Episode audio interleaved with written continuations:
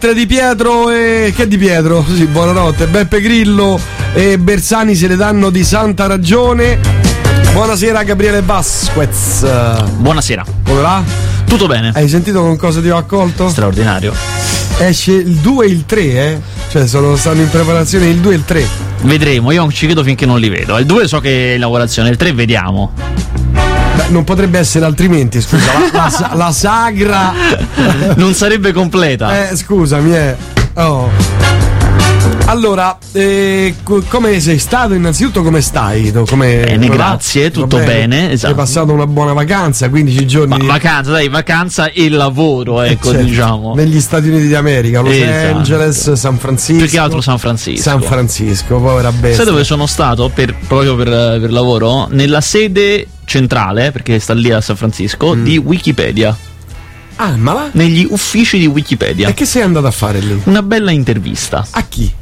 A Jay Walsh, che è il capo della comunicazione lì. a- la, la società si chiama Wikimedia, anzi la fondazione si chiama Wikimedia Foundation, che è la fondazione che ha sotto di sé Wikipedia e anche altre cose parallele tipo Wikiquote, Wiktionary, Wikia, insomma altre cose che fanno parte della famiglia Wikipedia. Com'è, com'è, com'è la, sono gli uffici? Eh, è un, una tipici uffici Due da- computer, tre persone. No, sono 70 persone là dentro.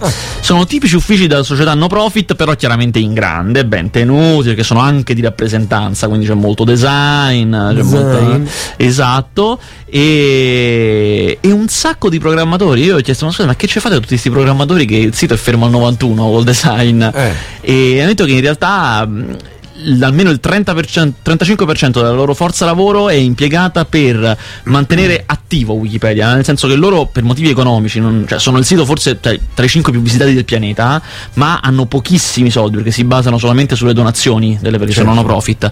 Per cui hanno, cosa inusuale per un grande sito, tutto su un server solo e per mantenere le cose continuamente attive hanno bisogno di una grandissima, grandissima attività da parte dei tecnici. Stanno cercando di passare a un altro data center, quindi di spostarlo su più cose, eppure questo gli prende un sacco di forza lavoro. In più stanno implementando delle cose, stanno facendo delle, delle piccole novità, che chiaramente loro hanno spiegato che le novità vanno a, a un rilento senza Beh, paragoni, non avendo denaro. ma anche perché la vera forza lavoro vera loro sono gli attivisti, cioè il, il- Quelli che scrivono, quelli che sì, ci scrivono. Ci sono quelli che scrivono così, tipo anch'io ogni tanto ho modificato qualcosa, e poi ogni paese, anzi ogni lingua, ha un po' di admin, sempre persone non assunte, che però ci investono parecchio della propria vita, per scelta, ci investono parecchio della propria vita. Decidono di fare qualcosa di sensato. Esatto, e il punto è che ognuno modifica Wikipedia a modo proprio, per cui cambiare qualcosa è molto complesso, perché ognuno lavora a sua maniera e loro chiaramente non possono forzarli a abituarsi al metodo loro, perché c'è gente che lo fa per, eh, per, insomma, per decisione propria, non per Vabbè, denaro. beh, scusa, il, il format è quello. Sì, ma in realtà poi dentro eh, Wikipedia è fatto, se tu provi a modificarlo, vedi che è un po' codice HTML, un pochettino di codice di programmazione, non è semplicissimo modificare una voce, che è un grande problema per loro,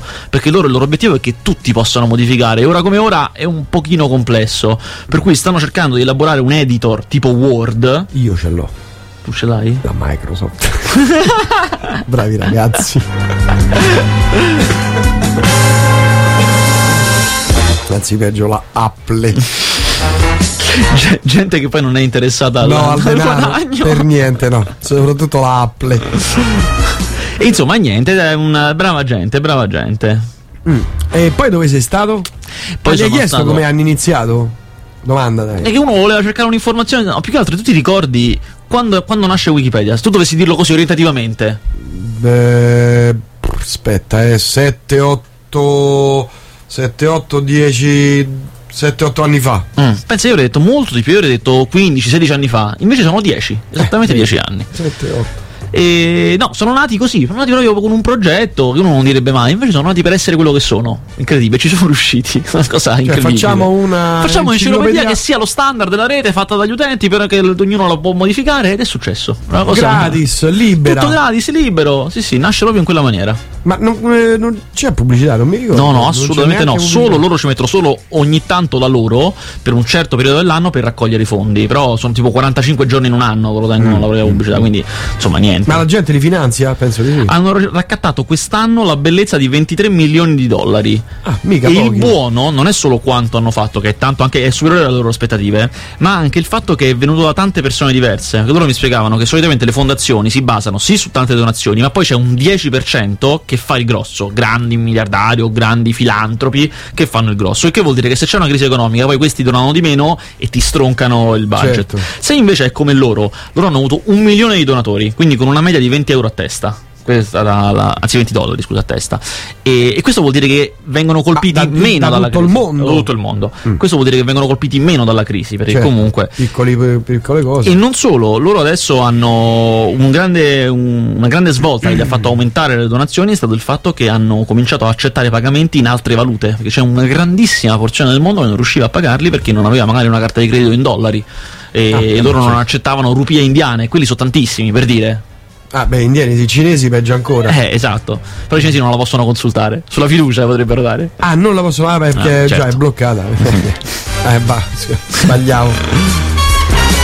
Vabbè, certo, 23 milioni di dollari ha voglia a farci i server, eh. Eh, esatto, ci devi mantenere la banda ci devi- e poi investono in progetti, no, a investire per eh, le, le interfacce mobile che sono un po' povere adesso, non sono perfe- perfette perfette, insomma, eh, investire appunto tanto sta andando per questo progetto di avere un editor che sia comprensibile a tutti in modo da poter allargare loro dicono- Univoco, dici tu. sì, loro dicono adesso alla fine i- quelli che contribuiscono sono tanti, ma nell'80%, 85% dei casi sono maschi, bianchi, tra i 20 e i 25 anni. Il che, per carità, fanno un gran lavoro e tutto quanto, ma non è rappresentativo del pianeta, cioè non Eh è no, possibile certo, questa cosa. no.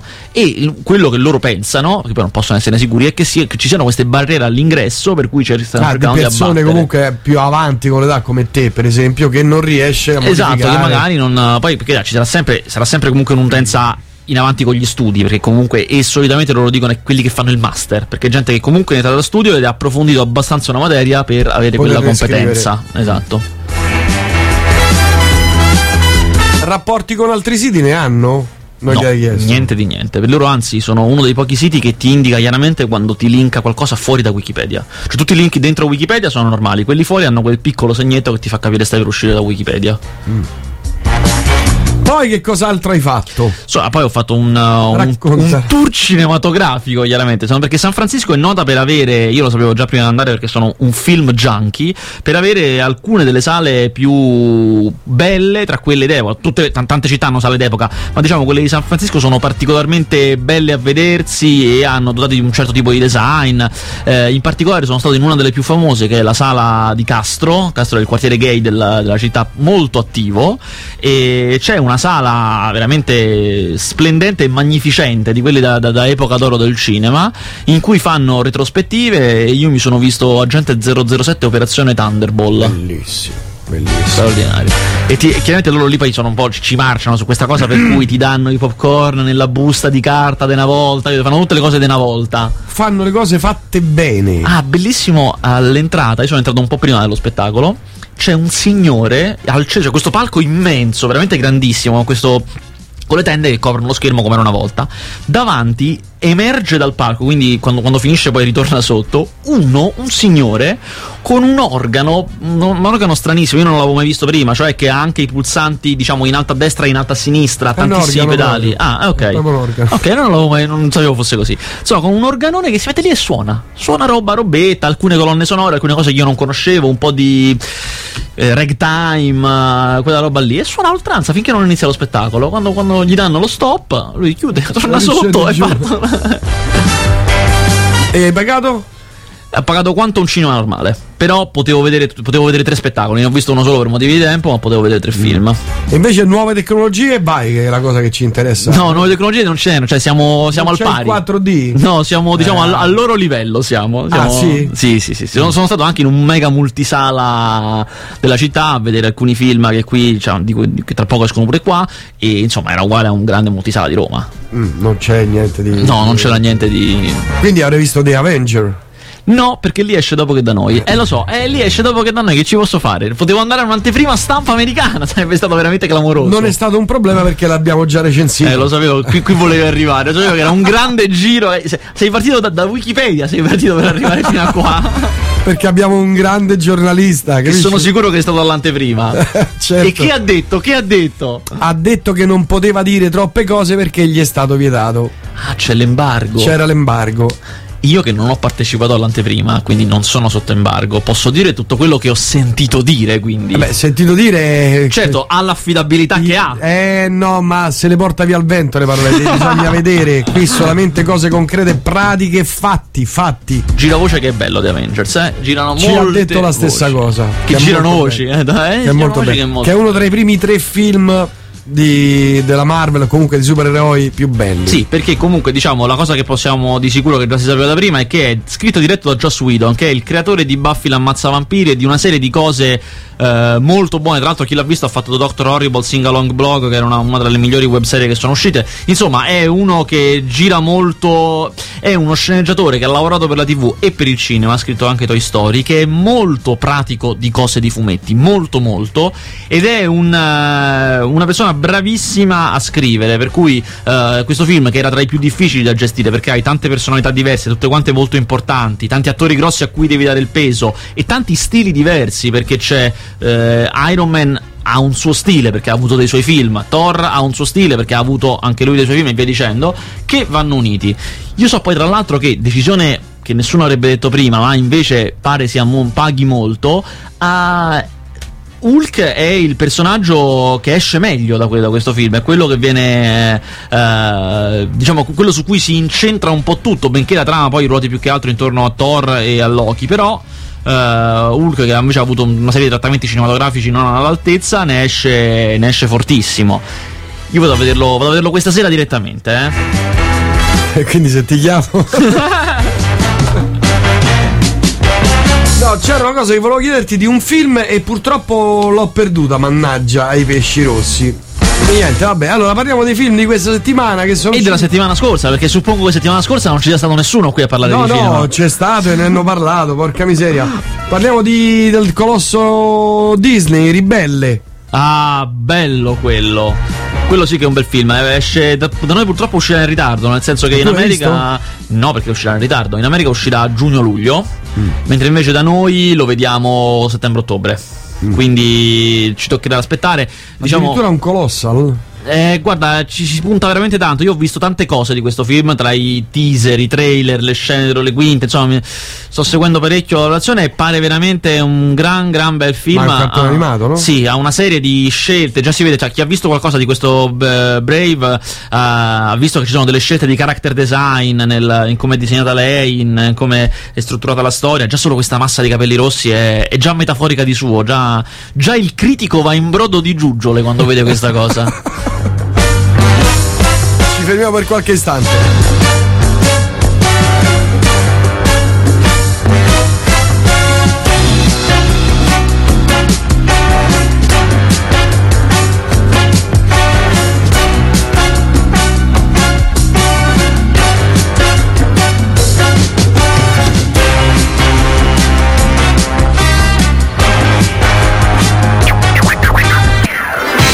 Allora, allora, eh, que- settimana scorsa e questa settimana escono un bel po' di bei film, per, per, per fortuna, nel senso che erano, erano, settimane che c'era stagnazione o stagnanza e ehm, invece questa settimana eh, escono, a parte vabbè, abbiamo detto di Avengers, ma esce soprattutto, e questo lo avverto tutti quanti, Il Castello nel Cielo. Eh, il Castello nel Cielo è un um, lungometraggio d'animazione di Hayao Miyazaki del 1986 che esce solo ora al cinema perché, come hanno, avranno notato i più attenti, la Lucky Red sta riportando al cinema tutto il catalogo dello studio Ghibli. Uh, abbiamo già visto Porco Rosso, Totoro e adesso è il turno del Castello del Cielo. Chiaramente stiamo parlando di un film che è straordinario a dire poco, fu il primo film dello studio Ghibli, quindi è particolarmente commerciale perché essendo il primo dello studio dovevano, sic- dovevano per forza rientrare dell'investimento, eh, è un film, un cartone d'avventura che vabbè, a tutti i temi miyazakiani e non so più che altro dire. Se conoscete Miyazaki andrete a vederlo anche senza il mio consiglio. Se non lo conoscete dovete andare perché dovete conoscerlo. E, e invidio il fatto che voi possiate ancora vederlo per la prima volta.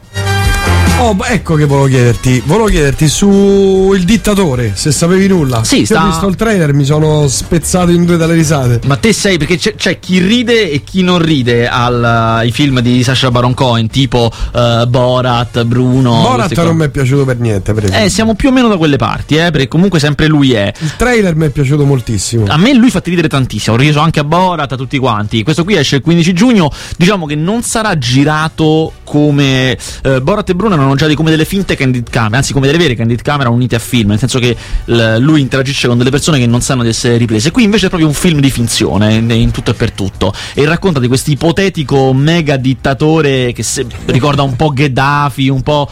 I, un po' qualcun altro. Eh, esatto, insomma, ne ricorda tanti i dittatori, che finisce in America e cerca ovviamente di applicare metodi dittatoriali alla realtà americana con uh, i soliti risultati. Però insomma io ci spero molto e lui mi fa, mi fa sempre ridere. Ma andiamo col trailer. Benvenuti e felici anche. Questa è un'altra Questa cosa. Questa è un'altra cosa. Quanto mi piace? Prima le signore. Primrose Everdeen. No! Mi offro volontaria! Volontaria come tributo! Questo film è bellissimo. Addirittura. Devi occuparti Sì. di loro, non farle morire di fame. Tu sei più forte di loro, sul serio. Cerca di vincere. Promesso. Cerca. Ragazza in fiamme! 20, 19, 18, 17, 16, 15, 14, 13, 12, 11, 10, 9, 8, 7, 6, 5,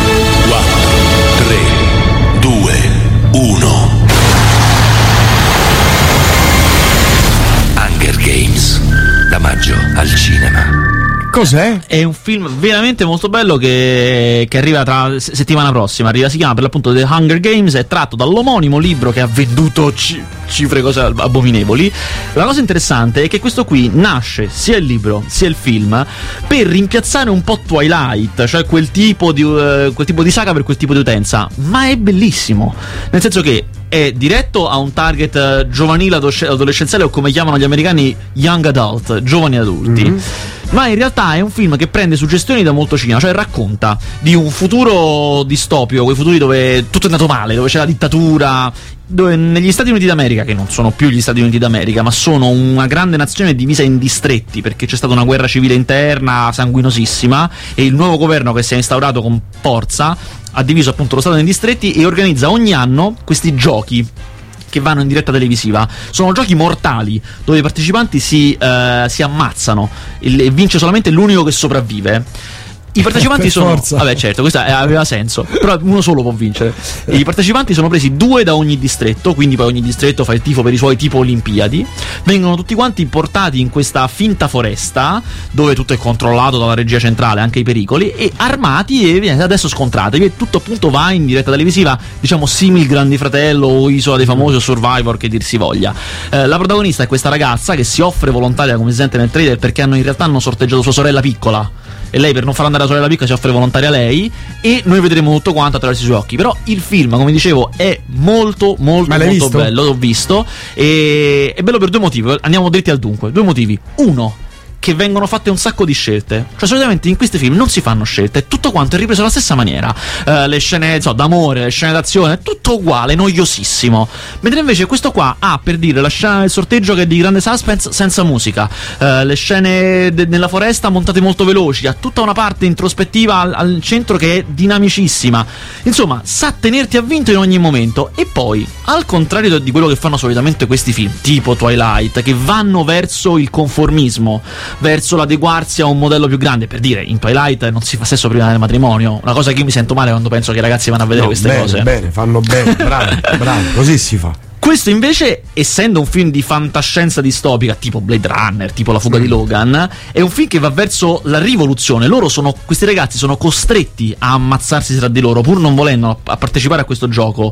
E alcuni tra questi, chiaramente i protagonisti, non vogliono sottostare a questa regola. Poi per una serie di motivi dovranno, però il fatto che loro cercano di distruggere il sistema da dentro è molto più interessante, è molto anche più eh, liberatorio per- da, da spettatore. In più è un film commerciale, ben fatto, con tutte le cose belle dei, dei film belli, ecco.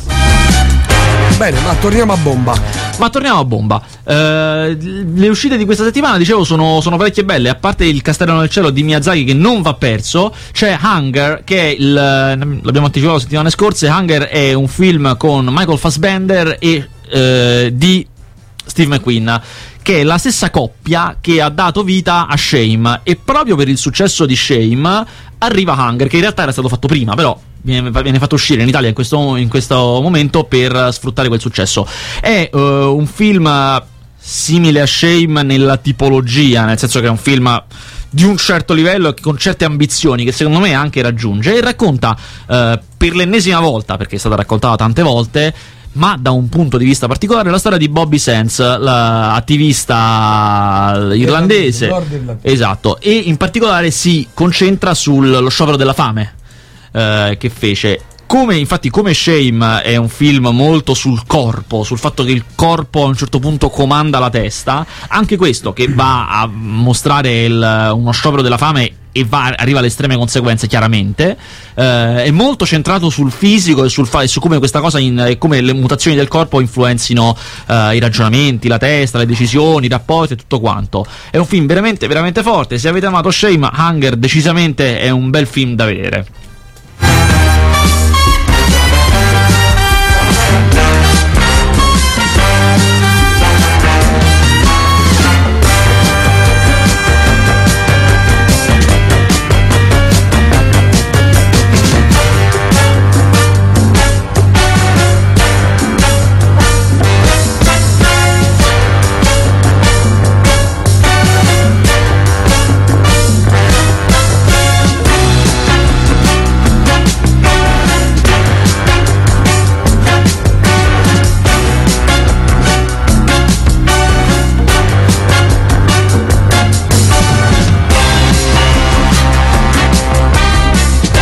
Poi. Poi è uscito, e mm, spero che l'abbiate visto, voglio sperare, eh, George Harrison Living in the Material World, il documentario di Martin Scorsese su George Harrison, è uscito in sala benché sia un prodotto televisivo, però vale la pena vederlo in sala e comunque se non l'avete visto in sala si recupera, è una cosa che si trova, è un, Do- si- generale un negozio di DVD, non so, di importazione, perché Ah, è- di eh, importazione. di importazione. eh, certo. E- Ancora non è uscito il DVD. in Italia ancora no, in altri Eh. paesi è uscito e quindi si Ecco, trova. appunto, quindi in lingua originale. Sì, ma sottotitolato però. Ah, sotto sottotitolato. Ah, ah. Insomma, è un documentario, come dice il titolo, su George Harrison, cosa già in sé molto particolare e molto interessante, perché è uno tra i meno narrati, cantati e raccontati de- tra i Beatles, che parte, ha tutta una prima parte che sembra un documentario sui Beatles, cioè molto centrato sulla loro storia, sono interviste ai sopravvissuti, cioè a McCartney, a Ringo Starr, e ci sono anche molte interviste fatte anni fa a George Harrison stesso, ma poi da un certo punto in poi, dal momento in cui c'è stata diciamo la svolta mistica, dal momento della, della svolta indiana, parte e si concentra su George Harrison, che fu uno dei più coinvolti in, in questa, in questa svolta, quindi tutto il rapporto con Ravi Shankar. C'è tutta una lunga parte molto bella di intervista a Eric Clapton che dà tutta una visione di questo movimento, di, queste, di quello che succedeva e anche dei Beatles stessi, che è molto interessante perché lui chiaramente era un, eh, era un protagonista di, quella, di quell'era musicale, ma non era a livello dei Beatles come fama. Per cui anche per lui erano grandissimi. Anche per lui, cioè, quando, quando uscivamo insieme, nessuno mi si filava, cioè, era una cosa assurda. E, e poi non ha avuto, benché fosse molto, molto legato a George Harrison, poi ha, certe scelte non le condivideva. Insomma, quindi comunque ha un punto di vista particolare. E eh, non è un caso poi che il film prenda una deviazione, cioè che si concentri poi sulla parte mistica, perché è diretto da Martin Scorsese che ha tutta una, eh, ha tutto un curriculum sul, sui problemi che pone la religione o la religiosità nel- nella vita quotidiana, per cui è due volte interessante. Poi, interno giorno. No, Interno Giorno non l'ho visto. Non l'hai visto? No, Il castello non nel visto. cielo. Ne ho parlato, sono sicuro che ascoltavi. The Room Diary. The Room Diary non l'ho potuto vedere, ma è un film eh, con Johnny Depp che incasserà anche bene, perché era un film che lui vo- voleva fortemente, ma purtroppo, essendo in America, non sono riuscito a vedere. Ma andiamo a vedere il box office. Ah, dominato, indovina da chi? Come era ampiamente prevedibile, il box office è dominato da eh, Woody Allen, eh, dal, da To Rome With Love, che ha incassato parecchiotto, nel senso che era ovviamente è uscito in un numero di sale spropositato ed era al- altamente probabile che arrivasse primo, ma ha comunque incassato parecchio. Secondo classificato c'è Battleship. Dopodiché ancora regge al terzo posto Titanic, una grandissima prestazione. Quasi amici ancora resiste. Alla grande in sesta posizione, sì. Che miseria.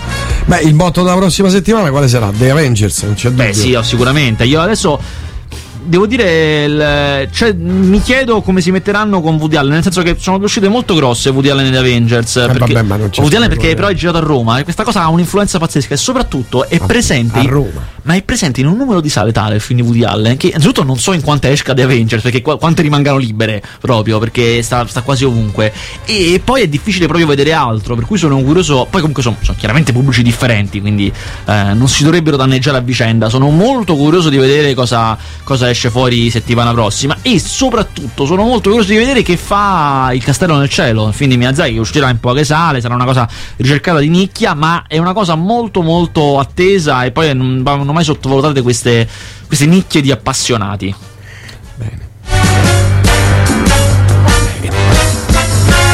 Vabbè, altre cose che hai visto? Figlio mio. Vabbè, ma in America che sei stato a fare, scusa? Sono stato a fare una cosa che non posso rivelare per il momento, ma non Ah, ha a che ecco. vedere col cinema. Non ha nulla a che Non vedere col cinema. vedere, Quindi cioè, una poi- vacanza, punto. No, lavorativa, ma che non ha a che vedere. Non ha a che cinema. vedere col cinema. E, però, con tuo sommo piacere, sono stato anche in uno dei negozi di vinili più importanti, diciamo di musica in generale, ma eh, con un grandissimo reparto vinili più importanti di San Francisco che si chiama Ameba, scritto Amoeba. A me, ma come no? Esatto, che sta. Era quello? Sì, era quello. Io, guarda, non devo mai andare in America. Non devo mai andare. Se vado, eh, vado sul lastrico. Sì, no, penso a Manhattan, vabbè.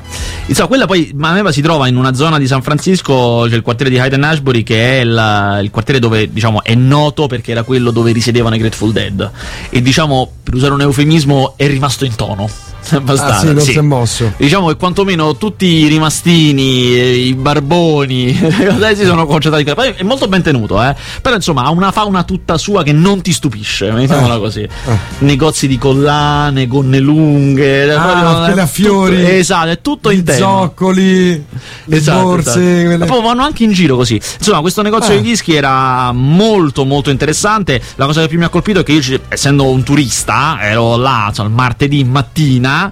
E sono andato di- mattina presto sono andato a vedere la zona. Il, il negozio apriva alle 10 e alle 9.50 c'era la fila fuori e non facevano a entrare. comprare vinili. Sì, una cosa Vinili. fuori di grazia di Dio. Vinili. E Ah. Dentro chiaramente era immenso, aveva tutte le sezioni, la sezione rock era particolarmente grande per ovvie ragioni, ma Eh. c'era tutto, il jazz fino al folk, fino al country, il Eh. bluegrass, c'era tutto, sia in CD che in Ma era vinile. più piani?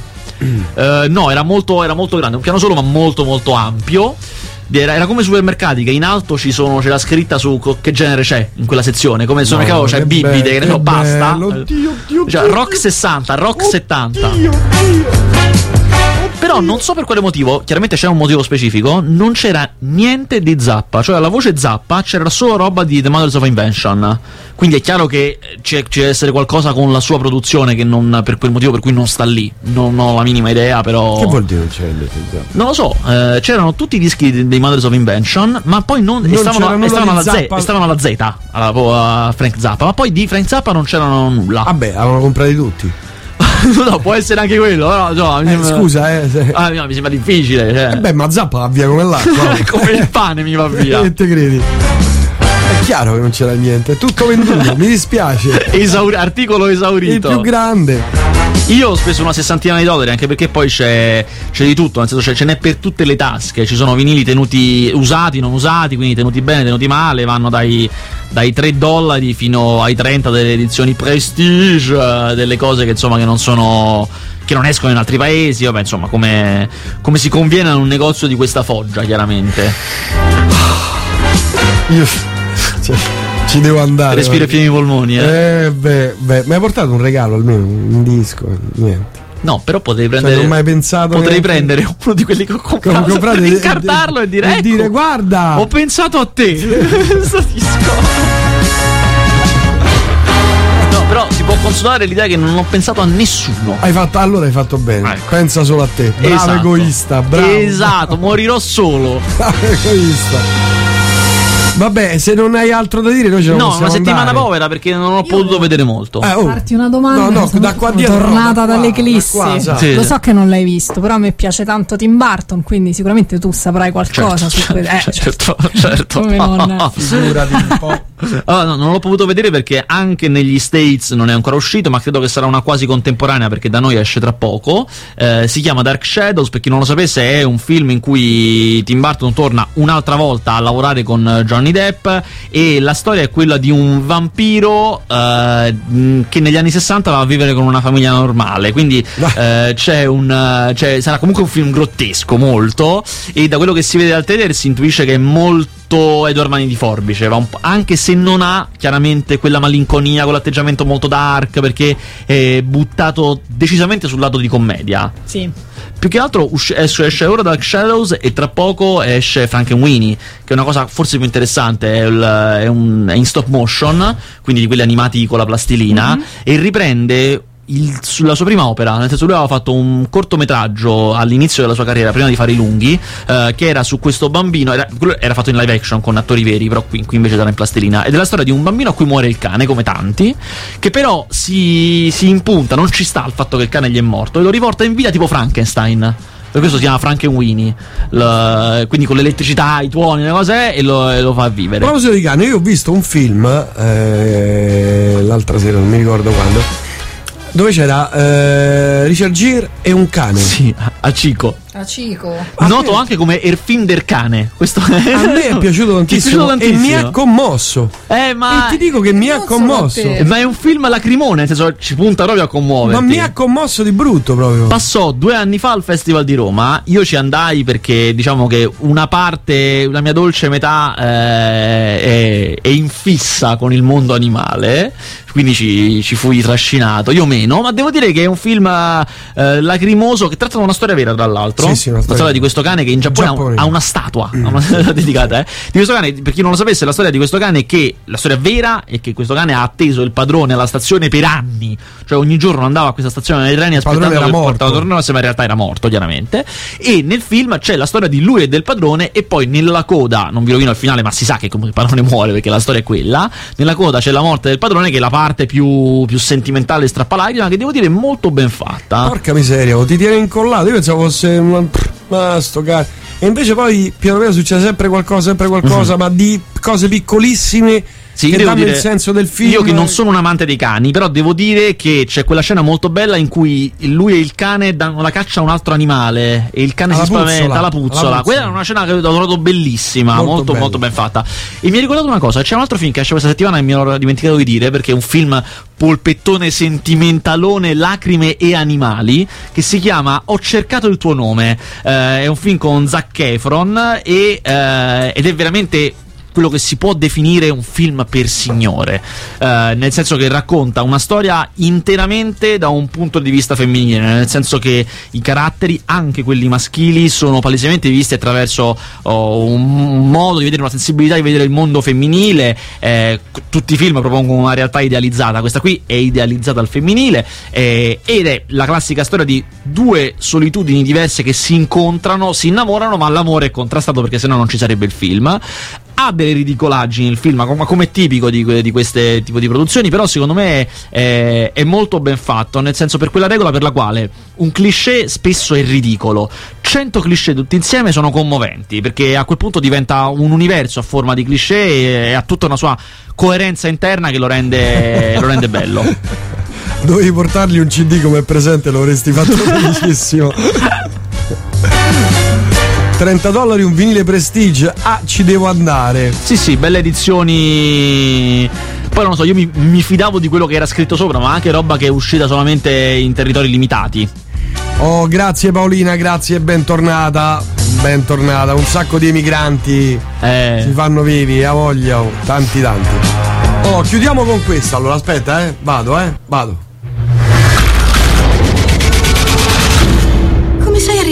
Dalla scala antincendio. Sono 20 piani. Il tuo portiere mette soggezione. Ci racconti un po' di sé, Mr. Parker. Beh, non c'è molto da dire. Peter vive con i suoi zii.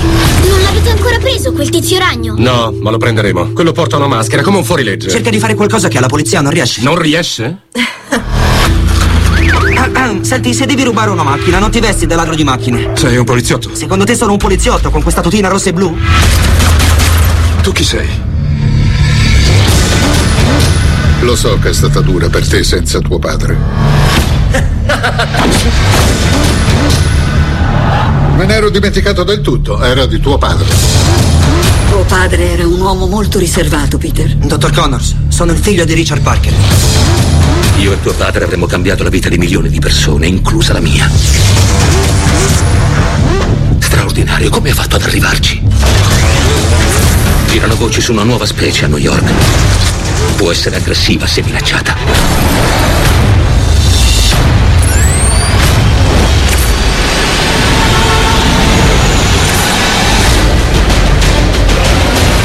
Devo fermarlo perché l'ho creato io.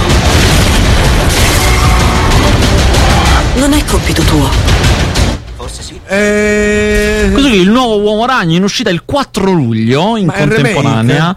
Praticamente sì, anzi loro lo chiamano reboot, cioè ricominciamo da capo sostanzialmente. Quindi Facciamo faranno finta... anche i seguiti? Sì, sicuramente. Eh, Facciamo finta che non, sono, non abbiamo mai fatto film dell'Uomo Ragno tipo tre anni fa. Facciamo finta di niente, ricominciamo da capo. Quindi nuovo team, nuovo attore, nuovo regista.